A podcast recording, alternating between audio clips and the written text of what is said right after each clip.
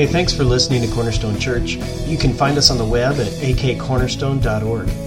And we want you to know it's our prayer that the Holy Spirit will use this message to either save you through the good news about Jesus Christ, grow you into the likeness of Jesus, or send you to proclaim Jesus in the Spirit's power. Church, would you please open up to the 12th chapter of Romans as we continue our study, Paul's letter to the church at Rome. Whenever we read or study the Word of God, we need to approach the Word of God with a mindset that seeks to take the truth that God has communicated and make application of that truth to our lives. So with that in view, one of the keys to Bible reading or Bible study is to be looking for the answer to this question. Every time that we read or study a passage, we should be trying to understand what the intent of the author that was inspired by the Spirit of God to write what he wrote, trying to understand what the intent of the author was in writing that passage of Scripture. Said another way, what is the truth that the author was intending to communicate so that we could be changed by it? So, what I want to do this morning as we begin is I want to just take a few minutes to set the stage for Romans chapter 12, verse 9. Because what we need to do is we need to approach the 9th verse with an understanding of what Paul's goal is, or is his intent for writing what he's writing here. So here's a quick couple sentence flyby of the first 11 chapters. Okay? What Paul did in Romans chapters 1 through 11 was that he wrote to us about the righteousness of God. Specifically, he wrote about how we, when we put our faith in Christ and in Christ alone, actually become the very righteousness of God, the divine, perfect righteousness of God. That's what we become positionally before God. God sees us when he regenerates us and calls us to Christ, and we put our faith in Christ. He justifies us, makes us right with himself, and sees us as righteous as he sees his Son, Jesus Christ. That's why we have peace with him through Christ. Then what happens in the 12th chapter is there's a major transition in the letter. The first 11 chapters are weighty doctrine and theology, setting up the truth about the righteousness of God. And then in chapter 12 and the last 5 chapters, the rest of the letter, it's application. And what Paul does in the last 5 chapters is he answers this question based upon what God has done in Jesus for us. How then must we live? And so what he does as he opens up the 12th chapter, I want to read to you verses 1 and 2 because that's what's going to set the stage for verse 9. As he begins this application section, what Paul does is he establishes this great propositional truth that he's going to spend the rest of the letter expounding upon. So here's what he writes. Based upon what God has done in Jesus, He writes, Romans 12, 1 and 2, I appeal to you therefore, brothers, by the mercies of God, to present your bodies as a living sacrifice, holy and acceptable to God, which is your spiritual worship. Do not be conformed to this world, but be transformed by the renewal of your mind, that by testing you may discern what is the will of God, what is good and acceptable and perfect. So just a comment or two about that. You see, what we have here is Paul adding on to the truth of what happens to us at the moment of faith, at the moment of justification or salvation, is that we become righteous with the very righteousness of Christ positionally. That's where we stand before God. But here's the reality. We still live on this world. We still live on this globe, and we still have mortal bodies that have not yet been redeemed. And so we are in a battle. We are in a struggle.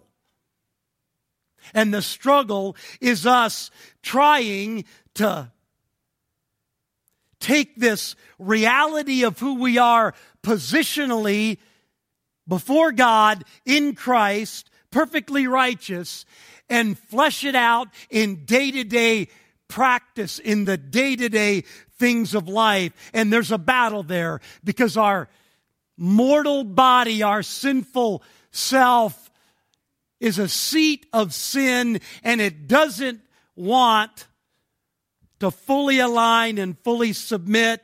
So there's a struggle that's going on in us. And so what Paul does in the 12th chapter and on to the end of the letter is he comes alongside of us with truth to help us learn how to take that positional reality of who we are in Jesus and flesh it out in the practical day-to-day walk of life. And here is how he says that we should go about that process. He says the only way, verse 1, the only proper response to what God has done for you and me in Jesus Christ is a life of daily worship.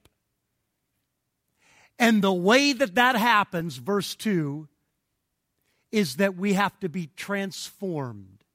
And the way that we're transformed is through the renewing of our mind. So there's this great truth that he is going to spend the next 5 chapters unpacking.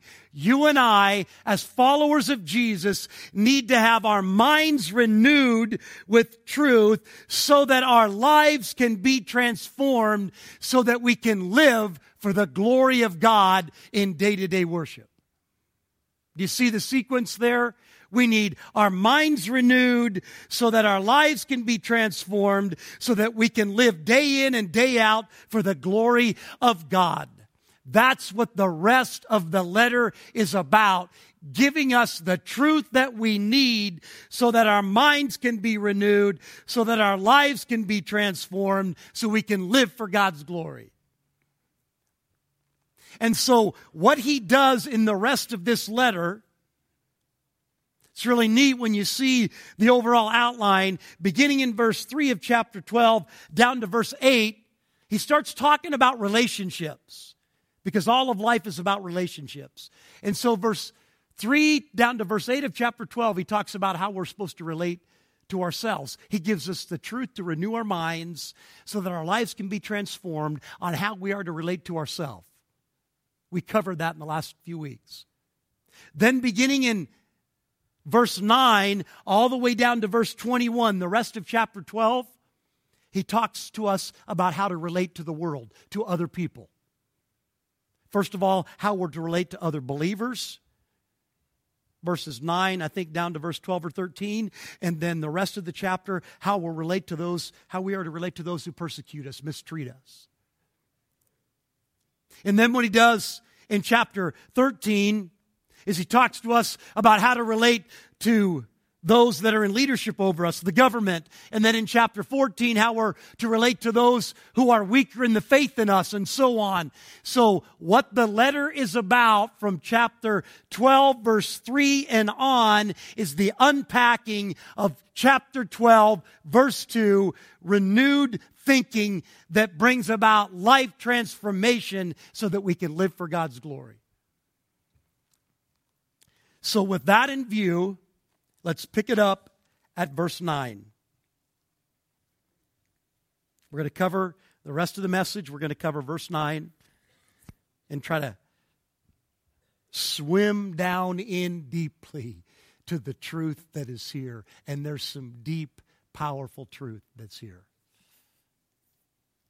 Romans chapter 12, verse 9, Paul writes, "Let love be genuine, abhor what is evil, hold fast to what is good." Paul, beginning this new subsection, verses 9 down to verse 21, he does what he commonly does throughout the letter.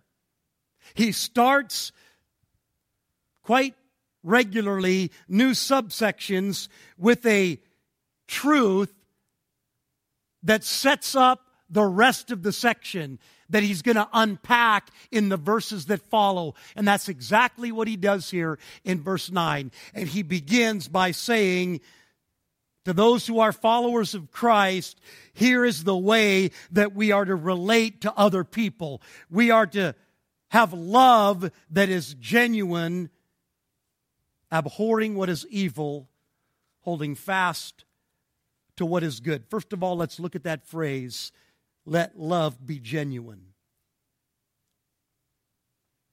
Some of your translations might say, let your love be sincere. What the literal rendering in the Greek is, first of all, love, it's agape. It's that word for love that is God's kind of love, that is perfect love, holy, pure, unconditional love. That we as Christians are to love like God loved us. Now, why does Paul begin with love? As he begins to tell us how to relate to the rest of our world, why does he begin with love? Well, love is preeminent. That's why. You know, it's really interesting if you put Romans chapter 12 up next to 1 Corinthians 12 and 13. In Romans chapter 12, verses 3 to 8, he's talking about spiritual gifts. And then in verse 9, he goes into love. The same pattern is followed in Romans chapter 12 and in chapter 13. In chapter 12, he's talking about spiritual gifts. And then he moves into the 13th chapter, and it's the great chapter on love. That's what he does right here consistently in Romans chapter 12. And he begins with love. He is telling us that the very essence of the Christian life is to be a life that is lived in love. And just think about how that's fleshed out all through Scripture. Jesus Christ, it is His life that gives us the picture of a life of perfect love, right? Jesus is the life. He is the life that lived in perfect love. We are to follow His example of love. That's the mode of operation by which Jesus lived. And the work that the Spirit of God is doing in us is He is seeking to grow us up into, as followers of Christ, the kind of love that Jesus had. That's the work of the Spirit. That's the fruit He wants to produce. Listen to Galatians chapter 5, verses 22 and 23. But the fruit of the Spirit is love. And then here's what that'll look like. Joy, peace, patience, kindness, goodness, faithfulness, gentleness, self-control. Against such things there is no law. So why are we to begin in the Christian life in relationship to the rest of our world with a foundational truth on love. Listen to Romans chapter 13, verse 10. Here's what Paul is going to write in the next chapter about that foundational truth of love. Listen, Romans 13:10. Love does no wrong to a neighbor.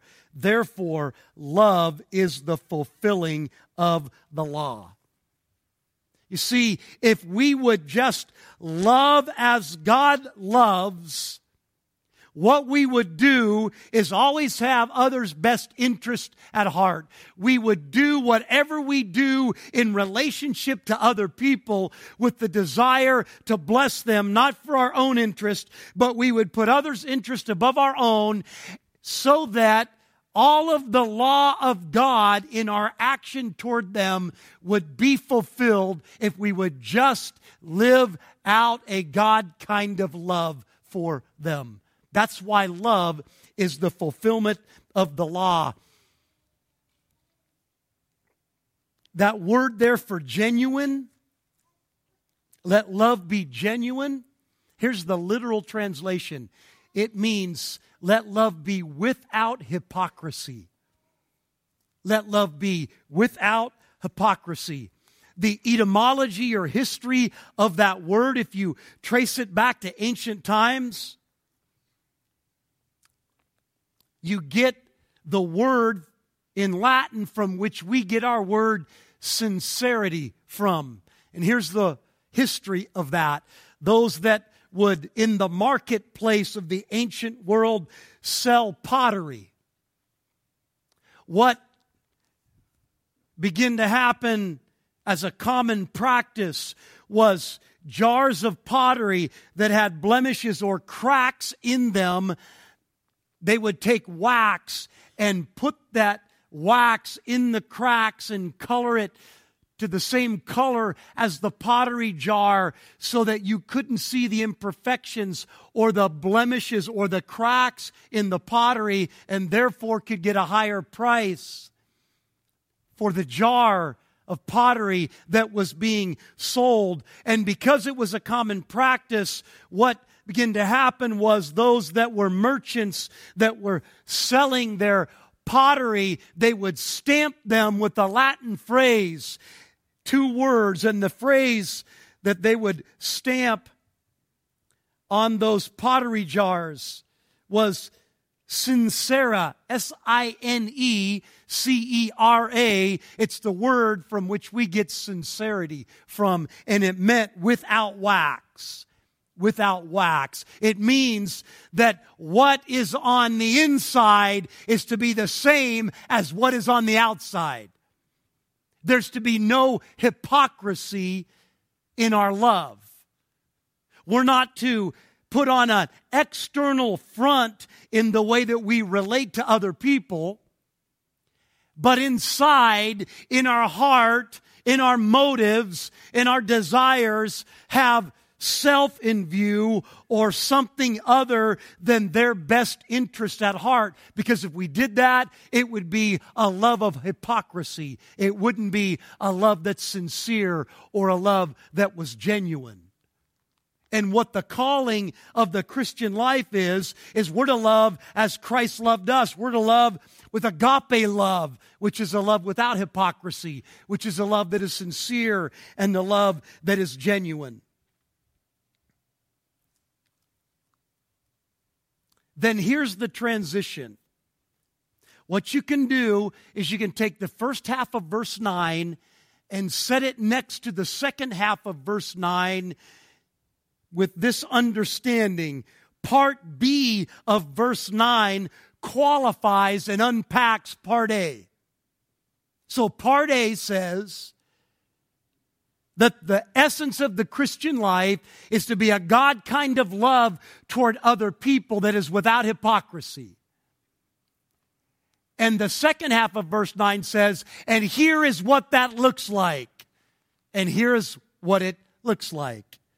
That we are to abhor what is evil and hold fast to what is good. And the reason I know that those are to be connected is because in the Greek syntax of the section, the sentence there, that abhorring and holding fast are participles that are defining or qualifying the love that's in the first part of the verse. They're to be connected. In other words, your love is to be without hypocrisy. It's to be genuine. And here's what genuine love looks like. Genuine love, God kind of love toward other people, is love that abhors evil and clings to what is good or holds fast to what is good. That's a God kind of love. So what I want to do in the last part of this message is I want to draw out three truths that I believe are in part B of verse 9. Three critical truths that are included in those words, abhor what is evil, hold fast to what is good, as a definition for a love that is sincere without hypocrisy. And here's the first truth. Good and evil are defined by God. Good and evil are God-defined. I want you to add the words here when I point to you. Abhor what is and hold fast to what is. Just say those two together. First and then. There is an evil and there is a good. I'm just going to let that settle in for a moment. There is an evil and there is a good.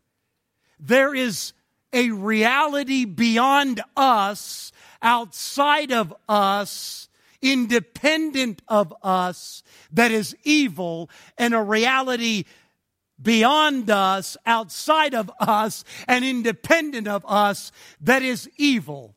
Meaning, good and evil are not determined by what we think good or evil is. Good and evil are not defined by what we like and what we don't like. Good and evil are not classified by what we enjoy and what we don't enjoy. Let me say it in a positive way. Good and evil are objective. They're not subjective. They're not open for definition. They've already been defined. They are fixed, they're not flexible. They are established, they're not up for grabs. God is the one that defines good and evil. We are to line up with what God has defined, not to define it for Him. There's got to be at least one person that thinks that's worth an amen. So what Paul is teaching us here, I'm going to keep this before us. What Paul is teaching us here is how to relate toward good and evil. We are to abhor evil and hold fast to good in the way that we relate to other people. You see, this passage, the context is how we relate to other people. It's not just about a generalization of good and evil. The context is our love is to be genuine or sincere. The way that we love other people is to be genuine or sincere. And what that looks like in relationship to other people, please don't miss that. It's not just in relationship to good and evil by themselves. What the way that looks in relationship to good and evil, how we relate to others, is we are to abhor evil in our relationship to others, and we are to hold fast to good in our relationship and how we relate to other people.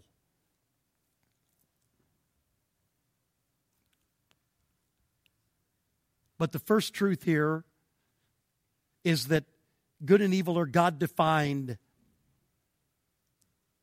And the second truth, that leads us into the second truth.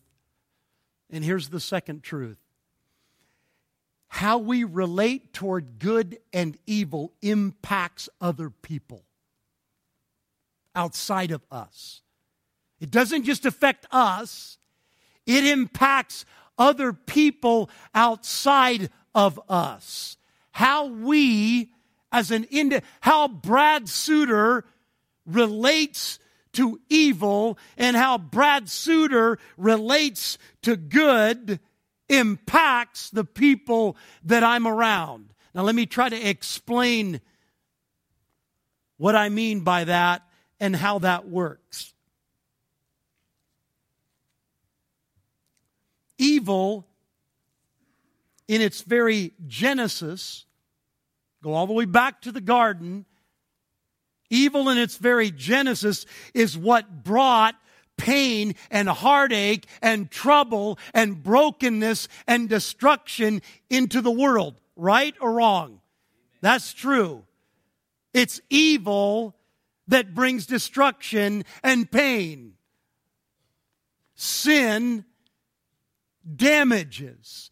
Sin hurts. Sin breaks. And that campaign of pain and destruction that started in the garden is still rolling around the globe today as evil continues. It brings pain and destruction and heartache and brokenness. That's what evil does. It's his very nature to do that. Wherever it's found, that's what it does. It's not isolated by itself. It infects. It impacts. Let's go to the good side. It's good that brings help and health and blessing. Ultimately, the epitome of good is who? Jesus is the good man, right? He's really the only one good man. You want to know what good is in a life? It's the person of Jesus Christ. He lived the perfect life of goodness. And what did his life do? It blessed other people. That's what good does. Abhor evil. Why? Because it brings pain and destruction and heartache. Hold fast to good. Why? Because it brings health and blessing and help to people. Does it make sense then why Paul would write, inspired by the Spirit of God, who is the Spirit of truth, that the way that we love people without hypocrisy is that we abhor evil because it always hurts and damages, and we hold fast to good because it always helps and heals and blesses. That's why a sincere love without hypocrisy does those two things. Because what love always wants to do is help people. It wants to bless them. It wants to come alongside of them and lift them up and move them forward. So Paul says what that looks like, what that kind of sincere, genuine love looks like is a love that abhors evil and clings to what is good. Now, let me take it a step further.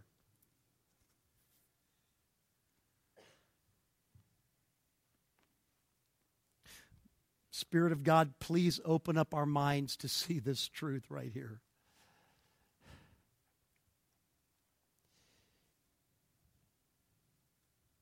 The way that we relate to evil and to good impacts other people. That's the principle. Here's the addition. Even when the other people don't know how we're relating to the good and the evil.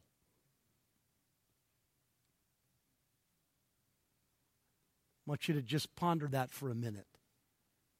It's not just when people see us and they see us doing the good or see us abhorring the evil, or on the negative side, see us messing around with evil or see us not holding fast to the good, that there's an impact. It impacts them anyway. That's what evil does, and that's what good does.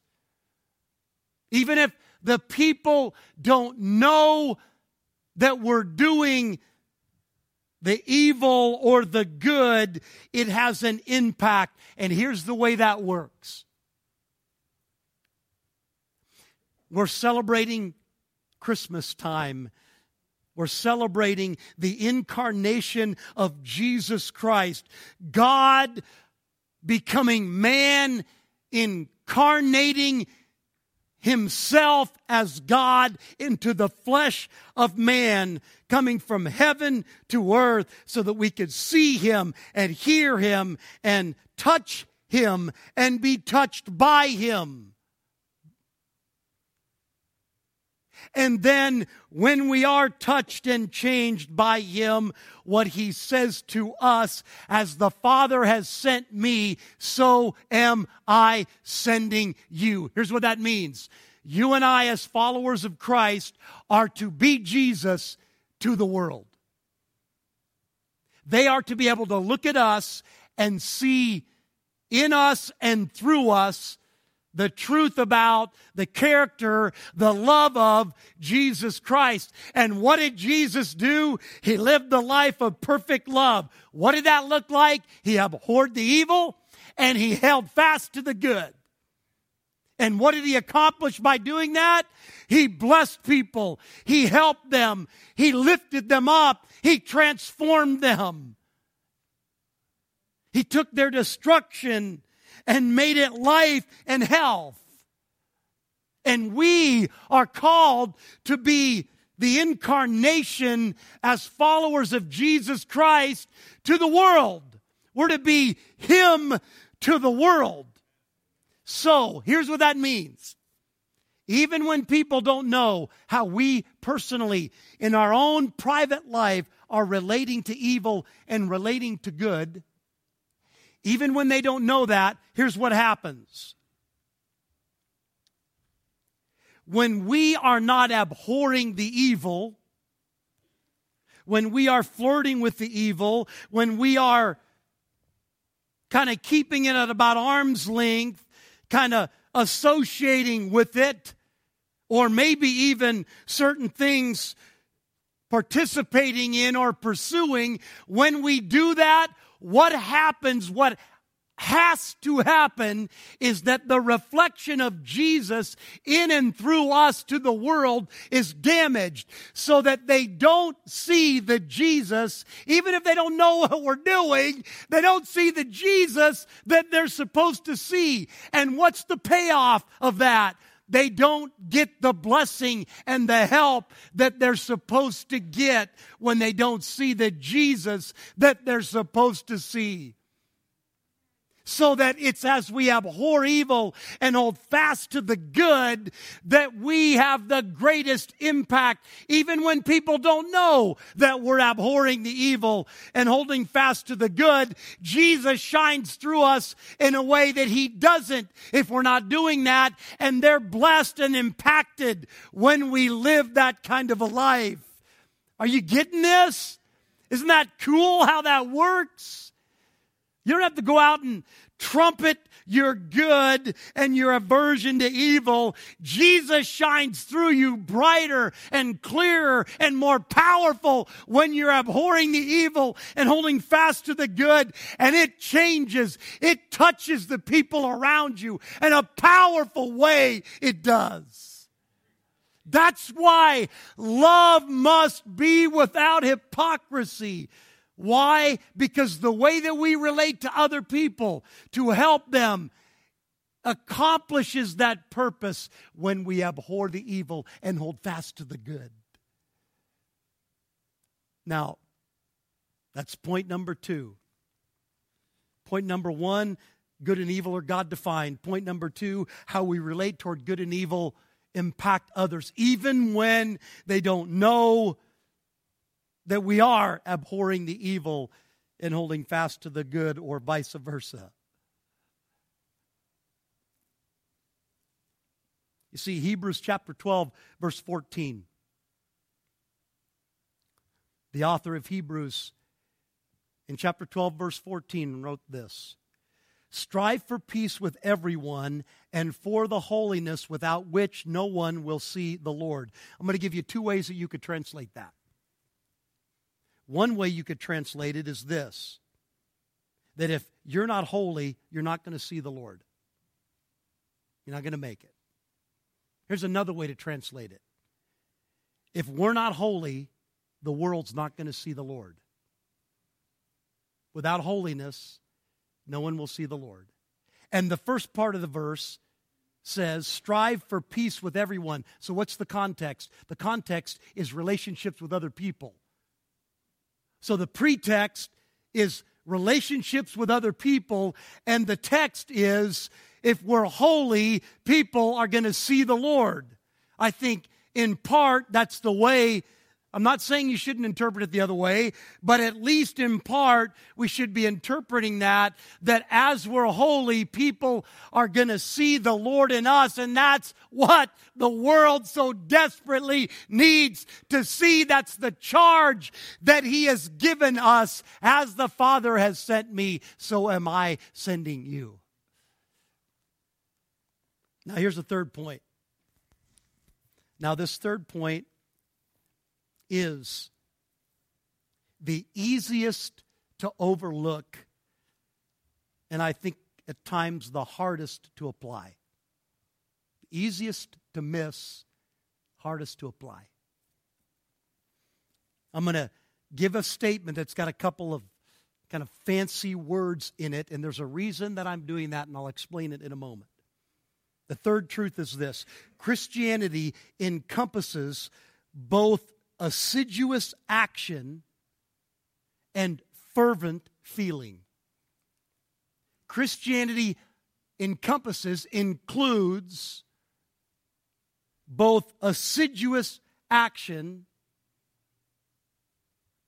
and fervent feeling. Now, the reason I selected those words, assiduous and fervent, is because the words that Paul used for abhor and hold fast are two of the strongest Greek words that he could have selected. Forceful, powerful words to make a very intense point in Romans chapter 12, the last half of verse 9. So I believe I'm being true to the text by using those forceful words: assiduous action of the Christian and fervent feeling of the Christian. See, to abhor means to loathe, to detest, to hate, to have an absolute intolerance for evil. To hold fast is a word that pictures glue, or two objects or two pieces of wood being glued together so that when they're glued together, you can't separate them. They're bonded. They're together. And we're to hold fast to good like that. We're to loathe and detest and abhor and have an utter intolerance for evil. And at the same time, we're to be absolutely inseparably bonded to the good. That's the kind of life that is a life of love without hypocrisy. But here's the truth that is easy to miss and so hard to apply. So listen up. Listen up really carefully. I think the truth that Paul is driving at here is that Christianity is not just about what we do, it's about what we feel. Think about the words. Christianity is not about a set of moral actions only. Christianity is about our emotions and our feelings as well. Listen to it again. abhor evil. Isn't that a statement of emotion? Isn't that a statement of feeling, how we feel about something?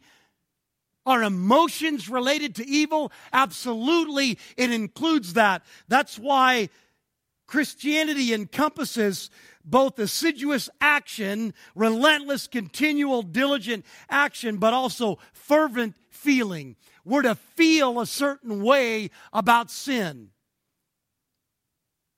Our feeling and our emotion towards sin is to be like God's feeling and emotion towards sin. And God hates sin. He abhors sin. He loathes sin. He has an utter intolerance for sin. He is so intolerant of sin, He killed His Son to pay the penalty for sin. That's how much He hates sin. Now, so that I don't lose you here, let me just push pause a minute and say something about me.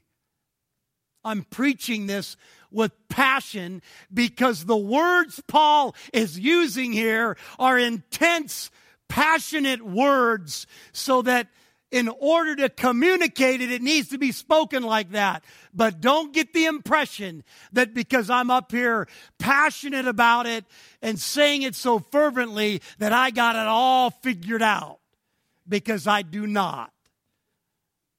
I do not. Too often there are areas of my life where I flirt with sin, and I want to keep it close. I don't want to have an utter intolerance and abhorrence and loathing for it like I am supposed to have. But what Paul is telling us here is that what we so desperately need, remember Romans chapter 12, verse 2, we need to have our thinking renewed. What does that mean? We need to think about sin and evil the way God does. We need to be transformed in such a way that we view from God's perspective sin and evil, and learn to loathe and hate and abhor and have an utter intolerance for it. So here's the problem. See, that's the thing that we can easily overlook, that Christianity includes how we feel about things like evil. But here's the thing that's hard to apply, hard to flesh out. Can you and I, just because we hear that, change the way that we feel about sin? We can't. That's the problem. Now, there are certain sins that you, because of the way you're put together and because of the way that you've been raised and the circumstances of your life, that you already abhor and loathe. There are sins like that. But here's also the truth. There are sins that are tempting to you and to me. Maybe I'll just say that for Brad. There are sins that I don't automatically loathe and abhor. There are sins that my mortal body wants to participate in, wants the fleeting pleasures of, so that what needs to happen in Brad is that my mind needs to be changed in the way that I think and feel about those sins. That's the struggle right there. That's the issue right there. So, here's one way I could do this. You just need to go out of here and you just need to make yourself feel the way God feels about sin. The problem is it doesn't work that way. You can't do that. You can't do that. But listen, there is a way. There is a way for that to happen. It's not a little spiritual pill that you can pop, and all of a sudden you get up tomorrow and no more do you have any struggle with the sins that you loved yesterday. But there is a way. It's a process.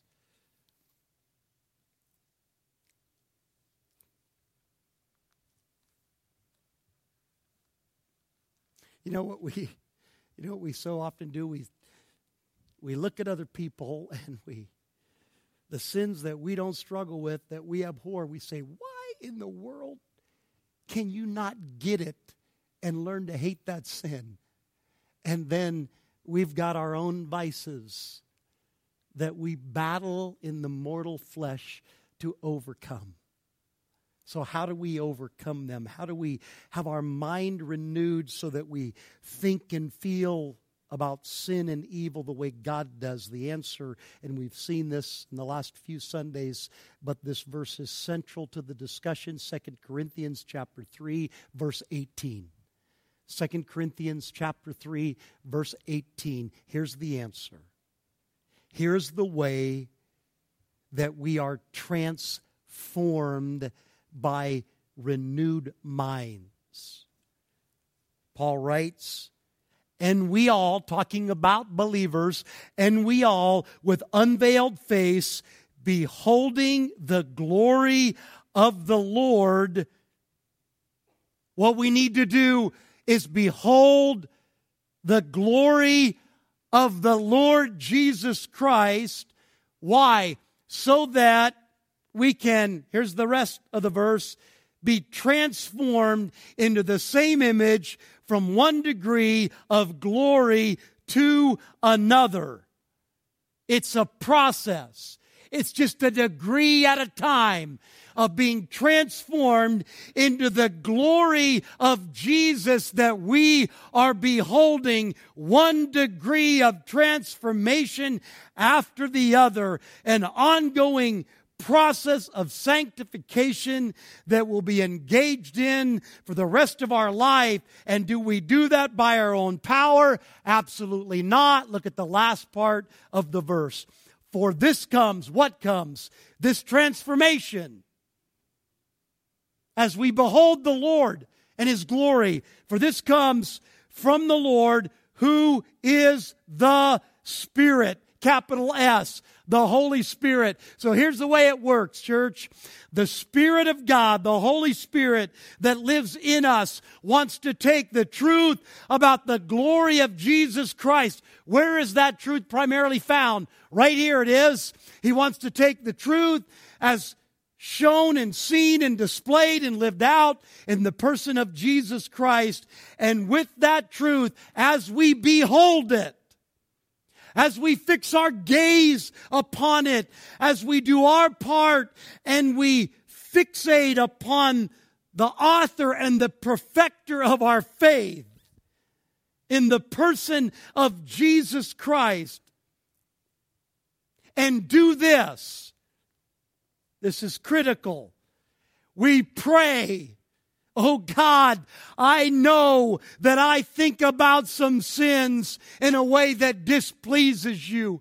I don't abhor and hate certain sins. And what I'm longing is to have my mind aligned with your mind. Would you teach me to think about these sins that I struggle with in a way that you think about them? Renew my thinking so there can be life transformation, so I can live for your glory. Holy Spirit, please take the truth as seen in the person of Jesus Christ and use it as I continually behold Him and His truth. Use it to change and transform me. That's the way it works. That's the way it has to work. He didn't give you another way. That's the way it has to work. You know what? All of this is really the truth that's found in Jesus. The Old Testament, or Jesus, He's the truth, He's coming. The Gospels are, here He is, here's what He looks like, here's what He did, here's what He accomplished. And the rest of the New Testament is, here's the commentary on the life and teachings of Jesus. It's all about Jesus. So you take this truth, and in it you behold the glory of the Lord. And as you do that, you pray humbly, saying, oh God, I need some thinking of mind renewed to be like yours. God, please, as I continually behold the truth as it's found in the person of Jesus, change me from one degree of glory to the next so that I can live for your glory. Let me say that another way. Change me from one degree of glory to the next so that I can love people without hypocrisy as I abhor evil and cling to the good. That's the process. That's the plan. That's the only one that He's given.